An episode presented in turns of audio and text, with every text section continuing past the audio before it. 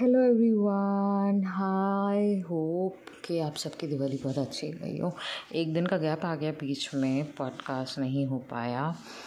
Things were really going you know busy busy busy as per सबका schedule होता है मेरा भी था तो बात बस इतनी सी है कि बहुत सोचा।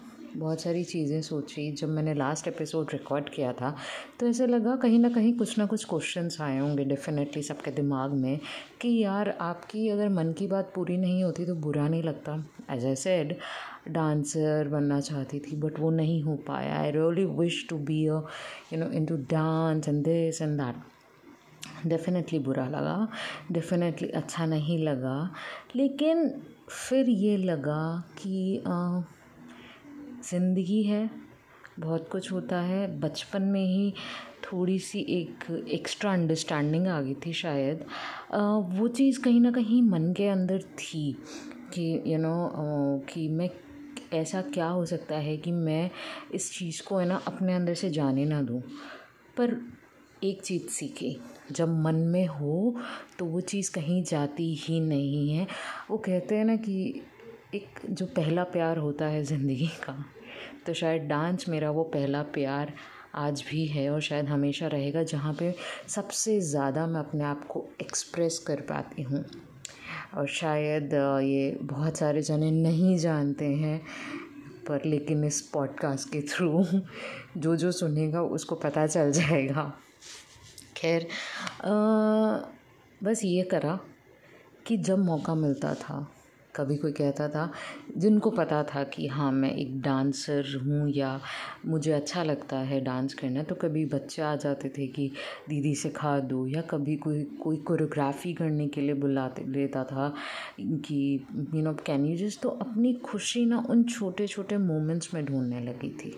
एंड ट्रस्ट मी जब वो दिल से हम उस चीज़ को फील करते हैं ना तो वो नेक्स्ट लेवल हैप्पीनेस बन जाती है और वो आपको ही नहीं, वो सामने जो इंसान होता है ना, वो उसको भी फील होती है।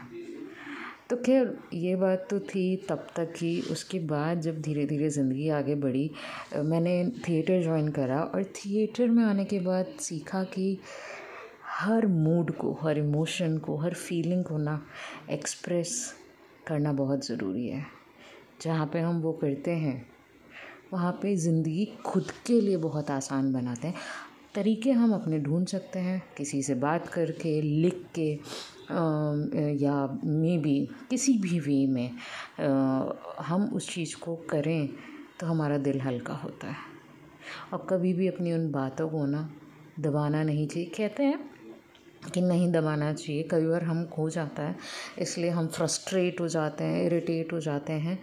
लेकिन वो हम, हमारी खुद की, उस बात को दबाने की वजह से हम ऐसा करते हैं। हम सबको कहते हैं, आपकी वजह से ये है ये है ये है, वो है वो है।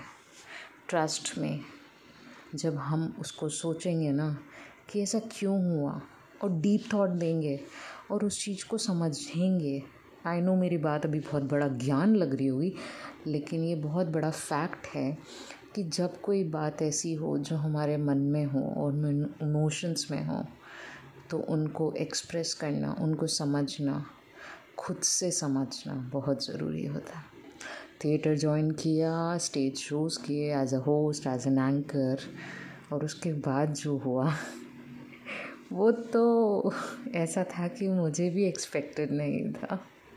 और मेरी ज़िंदगी की इस करियर के रोलर कोस्टर में ना वो एड ऑन्स होते चले गए, होते चले गए। और ऐसे हुए कि अब सोचती हूँ तो लगता है शायद वो बहुत बड़ा रीज़न थे मेरे आज के दौर में, जो मैं हूँ। एक neuro linguistic programmer as a counsellor I work वो शायद वो रीज़न वो था इस वजह से आज ये पॉडकास्ट है। आज मैं इतने खुले मन से आपसे अपनी बात कह पा रही हूँ और आ, बहुत सारी चीज़ें मुझे स्टेज ने दी हैं मुझे माइक ने कैमरा ने दी हैं मेरे उस लगाव ने दी हैं उन चीज़ों के साथ। खैर बाकी की बातें अगले एपिसोड में। तब तक के लिए signing off from today's episode because I know I'm coming back soon and saying to you again magic is happening.